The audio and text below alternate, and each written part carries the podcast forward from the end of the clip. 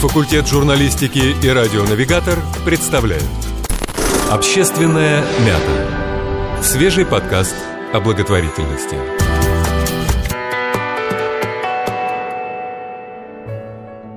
Здравствуйте, дорогие радиослушатели. Я ведущий Илья Пелюгин. И у нас э, в гостях сотрудники Центра защиты материнства и детства «Теплый дом на горе», город Махачкала, Республика Дагестан, Евгения Величкина. Здравствуйте.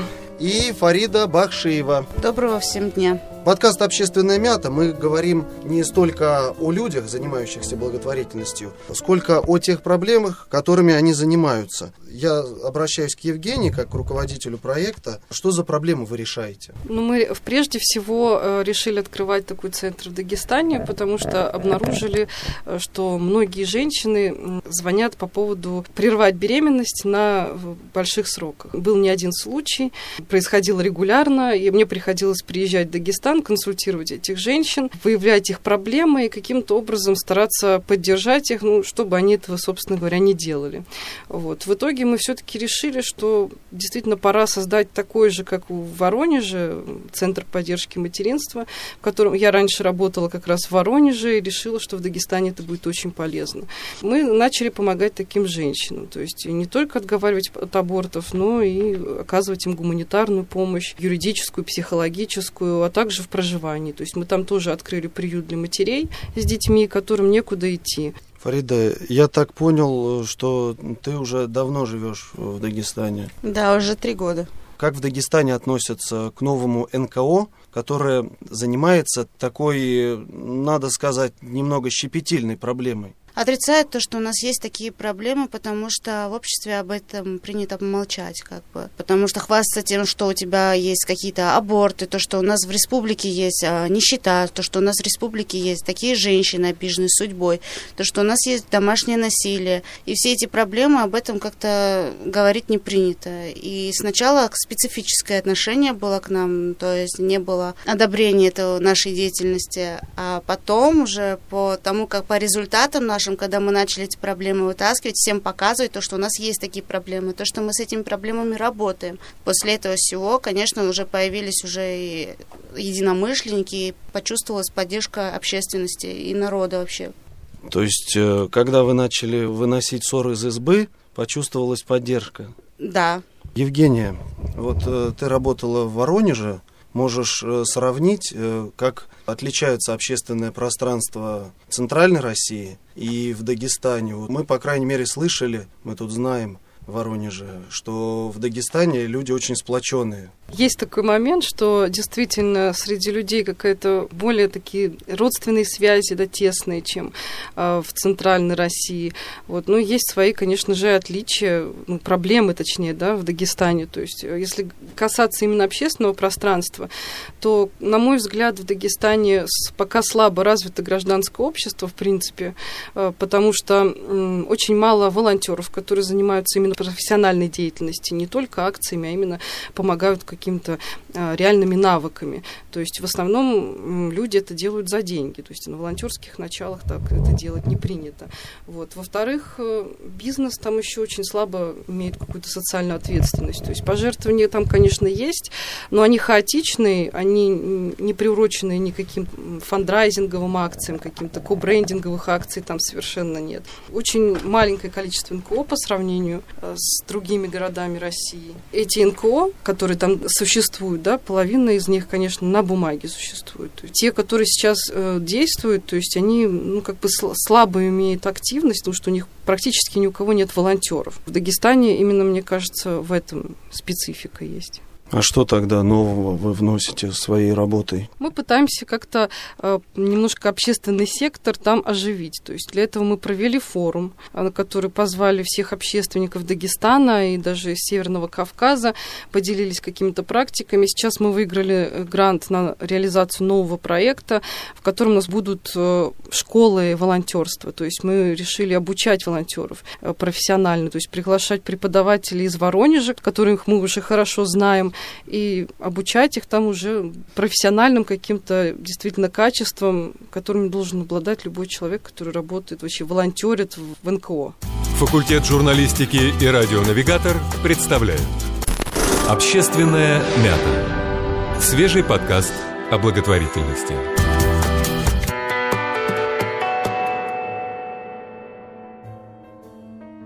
Фарида, давайте вернемся к обсуждению той проблемы, которой вы занимаетесь. Опишите портрет вот той женщины, которая обращается за помощью. Кто к вам обращается? Это бывают выпускницы интернатов, это бывают разведенные женщины с детьми, это бывают женщины при незапланированной беременности. В Дагестане очень часто происходит такая ситуация, что девочка молодая, студентка приезжает, поступает, учится, влюбляется и незапланированная беременность. Из-за всех дагестанских адатов, то, что э, дети должны рождаться только в браках, девушка хочет делать аборт.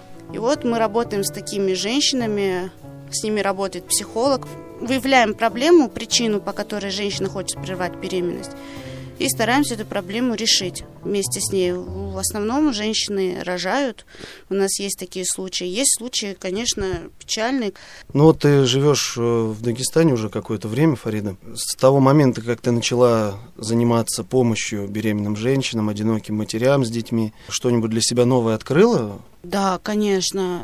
Я начала понимать этих женщин, почему они идут на аборт. Я начала понимать их проблему и уже нашла ключ к развязке, к тому, чтобы их убедить в обратном, что этого делать не нужно. Потому что в основном аборты делают женщины. Это в первую очередь это бывает материальная проблема, в вторую очередь это бывает э, неодобрение родственников, мужа, еще кого-то. Вот в этом бывают основные проблемы. И мы уже знаем, э, в чем эти проблемы, и нам уже проще удается решить эти проблемы. Женя, что удивило больше всего при работе с нуждающимися? Нуждающиеся в Дагестане, конечно, отличаются от нуждающихся в Воронеже, потому что в Дагестане, да, у них немножко, как я уже говорила, другая специфика. То есть в Воронеже у нас попадают в приют, например, мамы-сироты, ну, домашнее насилие, конечно же, также и в Дагестане. Но в Дагестане есть отдельная категория, которая меня удивила, с которой я раньше не сталкивалась. Это женщины после развода. То есть э, женщин после развода родственники не принимают в Дагестане. Она вынуждена обращаться в наши центры, то есть в центры поддержки. Там до сих пор живет э, в Дагестане, да, живет так, такое понятие, что разведенная женщина это ну, как бы второсортный человек, который уже потерян для общества, для семьи, для второго брака, ну для чего угодно. Ну, серьезно такое есть? Да, это вполне сейчас там очень даже есть, но это стало, этого стало, становится меньше как я вижу, но это до сих пор есть. Большая еще проблема, вот мы написали новый проект да, на президентский грант «Подпольные мамы». Почему подпольные мамы? Потому что там есть такая тоже проблема, что женщины не могут э, реализовать свое право на материнство в открытую. То есть, если женщина забеременела вне брака, она вынуждена скрывать свою беременность, она иногда вынуждена бояться позора и записывать своего новорожденного ребенка на другого человека. И часто бывает, что этого ребенка, например, другой человек обманом у нее забирает. Потом она несколько лет, вот, например, пытается его вернуть. К нам приходила такая женщина недавно. Она ребенка не видела уже пять лет, потому что ее так, так же вот обманули, сказали, что тебе этот позор не нужен, давай мы на, на меня оформим, дадим взятку врачу, да, оформим этого ребенка на меня, что как будто я его родила, и у тебя все будет хорошо. Она сначала колебалась, потом одумалась, как бы, а уже было поздно. То есть у нее ребенка забрали, и она в течение пяти лет ходит по судам, а, уже возбуждали уголовное дело, они уже с мужем да, пытаются этого ребенка вернуть. Но у них не получилось, потому что суд постановил, что ребенок должен остаться в той семье, потому что пришли органы опеки, проинспектировали условия жилья, сказали, что ребенок живет хорошо там у новых родителей, поэтому возвращать мы вам его не будем. Хотя было доказано, что это их ребенок биологический, потому что сделан анализ ДНК, подтверждено, что справка получена нелегально о рождении, то есть теми людьми, но оставили их только в интересах ребенка, потому что ребенку лучше жить с теми, с кем он живет с рождения, как суд пояснил. Ну, ребенок уже растет в этой семье, для него да. папа и мама вот эти люди, угу. и чтобы его не травмировать, угу. суд постановил так. Да. Получается, таким образом какой-то прецедент создается, что можно ребенка просто так забрать? Да, в том-то и дело, что это получается такой прецедент, что ребенка можно, может любой человек у нас в стране украсть таким образом, да, и у, ему оставят его, потому что у него хорош, хорошие условия, и потому что ребенок его знает. Поэтому мы обратились в передачу «Прямой эфир» на Первом канале, и это, этим делом стали заниматься, и хотят туда пригласить. Сейчас они готовятся уже к записи. Мы надеемся, что этот вопрос решится каким-то образом. Ну, то есть вы включили главное оружие общественника, огласку. Да, да, конечно. Мы, мы поэтому и работаем, стараемся, если такие моменты происходят, мы всегда стараемся это придать огласке. Есть э, сложившиеся веками какие-то традиции, Дагестане. Где-то, может быть, они хранят какие-то традиционные семейные ценности, где-то, может быть, они в каком-то плане устарели. В чем вообще конечная цель вашей деятельности в Дагестане? Чего вы хотите добиться? Неужели вы хотите сломать то, что веками складывалось? Или как-то изменить? Это же сложно. Мы не против вообще, конечно, традиций, если они положительные моменты имеют. Но традиции, которые несут негативный смысл для ребенка, для матери, лишают э, права на материнство, на детство, мы считаем, что это традиции в современном обществе э, не просто лишние, но и вредные. Поэтому мы хотим, чтобы такие традиции, которые унижают женщин, которые позволяют там женщин, например, на женщин поднимать руку, бить детей, или вот такие вот ситуации, как здесь происходит, то есть что это ребенок рожденный, получается, вне брака, как будто не твой ребенок, которого можно там, от которого можно отказаться. Были случаи, когда таких детей выносят на мусорку. Мы считаем, что это совершенно не по-человечески. Эти традиции, может быть, в современном мире звучат по-другому, и поэтому получается такая дикость. Какие главные методы деятельности вашей? Мы прежде всего хотим обеспечить женщинам безопасность. То есть для этого у нас и существует приют, психолог, юрист. То есть женщина может обратиться к нам, и мы даем ей это чувство защищенности, безопасности, потому что если нас не было бы, она бы не смогла бы никуда обратиться, потому что если родственники против, если весь Тухум будет против ее ситуации, да, то ей просто некуда будет пойти, она вынуждена будет сдаться, сломаться, отдать этого ребенка. В нашем случае мы ее защищаем, мы защищаем ее права. А общество тоже защищает ее права? Общество в Дагестане пока очень слабо вообще может как-то защищать права, если честно, потому что ну, там в основном пока как-то вот в этом плане инертно достаточно. Ну, я желаю вам удачи, по крайней мере, э, сейчас у вас э, начинается новый виток деятельности. Спасибо вам за те шаги, которые вы уже сделали. Спасибо Евгения Величкина, руководитель проекта Центра защиты материнства и детства «Теплый дом на горе», город Махачкала, Республика Дагестан, и Фарида Бахшеева, сотрудник и ключевой опорный инструмент этого проекта. И мы переходим к следующей части нашего подкаста, топ-5 новостей от наших гостей. Факультет журналистики и радионавигатор представляют. Общественная мята Свежий подкаст о благотворительности.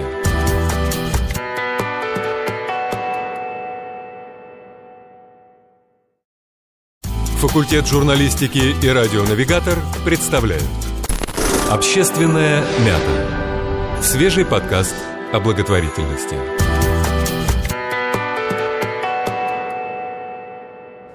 Здравствуйте, дорогие наши друзья. С вами подкаст «Общественная мята», свежий подкаст о благотворительности. И сейчас мы начинаем вторую часть нашего подкаста «Топ-5 новостей от наших гостей». Я напоминаю, что с нами Евгения Величкина, э, руководитель проекта Центр поддержки материнства и детства «Теплый дом на горе», город Махачкала, Республика Дагестан, и Фарида Бахшеева, соцработник и сотрудник этого проекта. В этой части нашего подкаста гости сами отбирают те новости, которые для них наиболее животрепещуще звучат. Мы эти новости обсуждаем. Э, вы можете слышать даже некоторое шелестение. Это вот именно сейчас мы эти бумажки читаем, эти газеты, эти свежие, тяжелые, иногда радостные новости. Евгения, с какими новостями вы пришли к нам? С хорошими или с плохими? Ну, тут разные новости, конечно, есть и хорошие, есть и плохие. Вот а, одна из новостей, которая сегодня... С какой начнем? Начнем с той, которая меня сегодня прям заинтересовала, зацепила что-то такое. Людмила Кузьмина, руководитель фонда «Голос по Волжье», признанного в 2013 году иностранным агентом, выплатила налог на прибыль более чем на 2 миллиона рублей. Налог был насчитан организации летом 2014 года. В чем смысл? Да? То есть Людмила Кузьмина, так получилось, что признанный иностранный агент, это организация, да, и они занимались наблюдением на выборах. Потом они получили большую сумму из агентства США по международному развитию. Началось преследование этой организации. Людмила Кузьмина заложила квартиру свою, машину. Э, стоп, стоп, я не понял. То есть организация признана mm-hmm. иностранным агентом, а закладывает квартиру и машину. Физическое лицо, получается, вот Людмила Кузьмина. Да, потребовали вот эти два с половиной миллиона. И арестовали счета физического лица. Да, так? арестовали ее счета, там 40 тысяч вот как раз на сумму, однокомнатную квартиру, автомобиль Део Матис и счет в банке. Также женщину с 2016 года обязали выплачивать э, каждый месяц из собственной пенсии треть суммы. При этом у нее пенсия в месяц составляет 13 тысяч рублей. Такая вот новость мне стала вот любопытна. То есть получается, что если э, человек занимается какой-то организации, которая, ну, да, ведет такую деятельность, которая государству невыгодна. Ну, а, как, а, какой, а, а какую деятельность ведет эта организация, которая государству невыгодна? Наблюдение, Наблюдение на, выборы, на выборы. Честные выборы. Причем да. я вот э, хочу отметить, что «Голос по Волжье» не напрямую получил эти деньги. Угу. Коллеги-общественники, это очень важно. Они получили эти деньги не напрямую, а через, э, получается, головную организацию. Да, через да? головную. А это отдельная организация. Да да. То есть фактически вот этот транш был от э, российской организации. Но деньги пришли из-за рубежа. То есть да. теперь каждый общественник должен еще отслеживать, откуда жертвователь получил эти деньги. И если они из-за рубежа, то, получается, подумайте, дорога ли вам ваша машина, Део Матис. Так что ли получается? Да, получается, что так. Как я знаю, что иностранными агентами могут признать организацию общественную, да, которая при этом занимается именно политической деятельностью и при этом получает деньги из-за рубежа. Ну, видимо, что здесь было такое признание, что она занимается именно политической деятельностью, хотя это наблюдение на выборах. Чем дальше эта ситуация закончилась? В итоге она выплатила, написала пост в Фейсбуке, что она э, теперь перед Родиной освободилась. То есть теперь Родина может спать спокойно, преступник наказан. Дальше у тебя, Евгений, хорошие новости или плохие? У меня тут прям подборка не очень хороших, наверное, новостей попалась. Угу. вот хорошая новость. Воронежских мам научат ведению бизнеса. Это нас информирует Анна Кумицкая, оси Воронеж. 15 октября в третий раз начнет работу проект «Мама-предприниматель». К участию приглашаются женщины, находящиеся в декретном отпуске, или те, у кого есть дети до 18 лет. Также участницами могут стать женщины, состоящие на учете в службе занятости. Они могут узнать о всех нюансах ведения бизнеса, начиная с оценки бизнеса, бизнес-идеи, заканчивая бизнес-моделью. Кто этим занимается? Федеральная корпорация по развитию малого и среднего предпринимательства и Комитет по развитию женского предпринимательства Общероссийской общественной организации малого и среднего предпринимательства «Опора России». Это всероссийский проект. В 2018 году он уже реализуется в 30 городах России. Фарида, как думаете, в Дагестане такой проект будет актуален? Да, в Дагестане такой проект был бы очень актуален в том, что женщины бывают такими беспомощными. В этом виноваты их родители еще с самого детства. Их неправильно воспитывают, их учат э, то, что мужчина должен зарабатывать, мужчина должен получать образование, мужчина должен обеспечивать семью, а ты должна быть кухаркой, уборщицей, воспитывать детей. Ну, я чуть-чуть утрирую, возможно, но говорю как есть. А если такая программа была бы введена в Дагестане, то женщины стали бы более раскрепощенными, у них бы появилась какая-то уверенность в себе, и они могли бы чего-то добиться, хотя бы попробовать. А у них на данный момент этой возможности нет. Наверное, не только в Дагестане есть такая проблема, что... Ну, вообще на Кавказе есть такая проблема. Сейчас речь, да, не только о Дагестане, но вообще на Северном Кавказе есть такая проблема, что там патриархат. Я бы еще хотела добавить, что в Дагестане у нас часто приходят такие подопечные, да, которые даже образования школьного не имеют, то есть которые приезжают с сельских районов, э, с гор. То есть мы спрашиваем, ну, подписать нужно документ, что она встала к нам на учет. Она не умеет подписываться. Мы смотрим ее паспорт, а там ничего нет. Он говорит, я писать не умею, я не училась в школе. Вот, то есть нас это вообще шокирует порой. А потом иногда они приходят с мамами со своими, да, мамы тоже у нас получают их пом- помощь, их мамы. Мы спрашиваем, почему вы своего ребенка не отдали в школу. Как вот она... Сейчас ее бросил муж, уехал на заработки, оставил ее с детьми, она вообще ничего делать не может, даже на работу, понятное дело, не устроится с такой ну, полностью неграмотной женщиной. Она говорит, что ей одевать нечего было в школу. Да, у нас э, часто происходят вот такие ситуации. У нас и в Воронеже такие ситуации происходят, поэтому новость хорошая. Спасибо, Женя. Воронежских мам научат ведению бизнеса. Факультет журналистики и радионавигатор представляют Общественная мята. Свежий подкаст о благотворительности.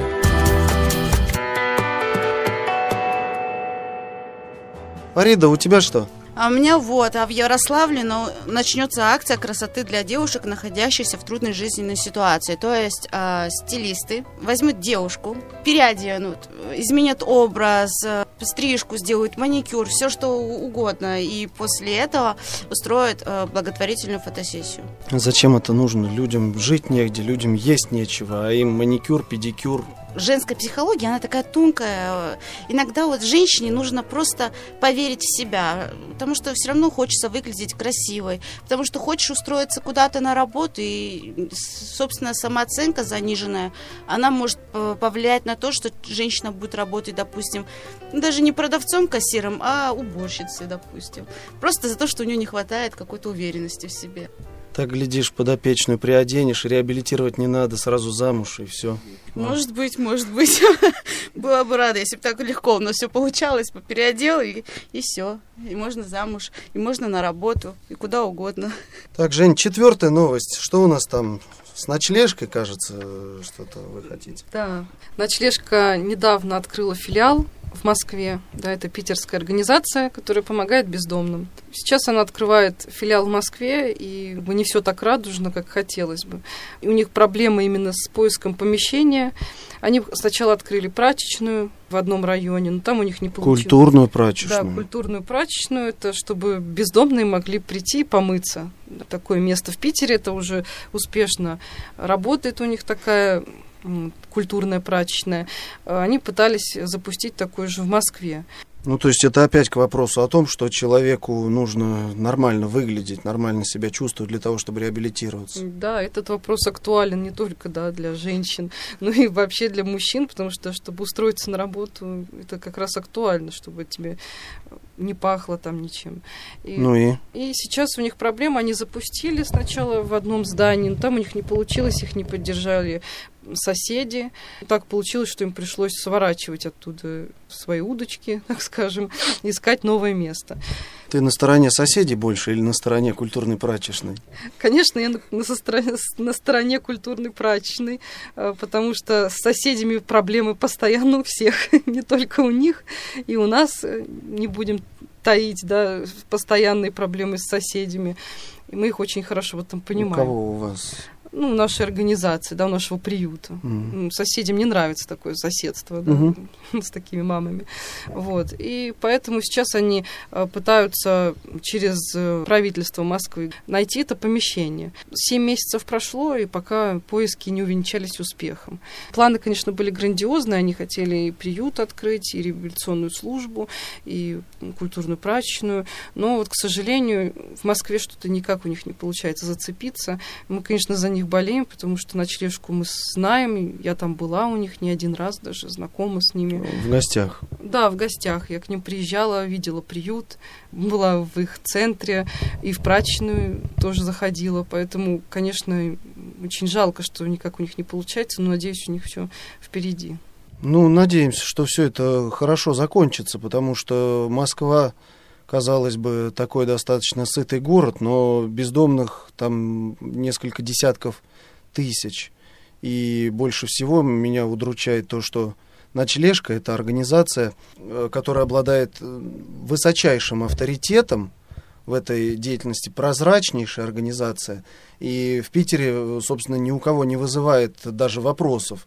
Любой э, петербуржец э, знает ночлежку. Для меня, конечно, очень грустно, что даже такая организация сталкивается с трудностями получается, разбивается о какую-то человеческую пошлость, непонимание. Я так вот, положа руку на сердце, перед вами скажу, если бы у меня рядом с моим домом или где-то в моем районе открылась культурная прачечная, я бы обрадовался, потому что у любого многоквартирного дома где-то в подвалах все равно бездомные есть. Но пусть они хотя бы будут чистыми, культурными. Да, Фарида? Да, я совершенно с этим согласна.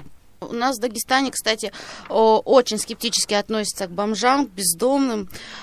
Эту проблему тоже мы вот планируем как-то решать, оглашать эту проблему вот с Евгенией.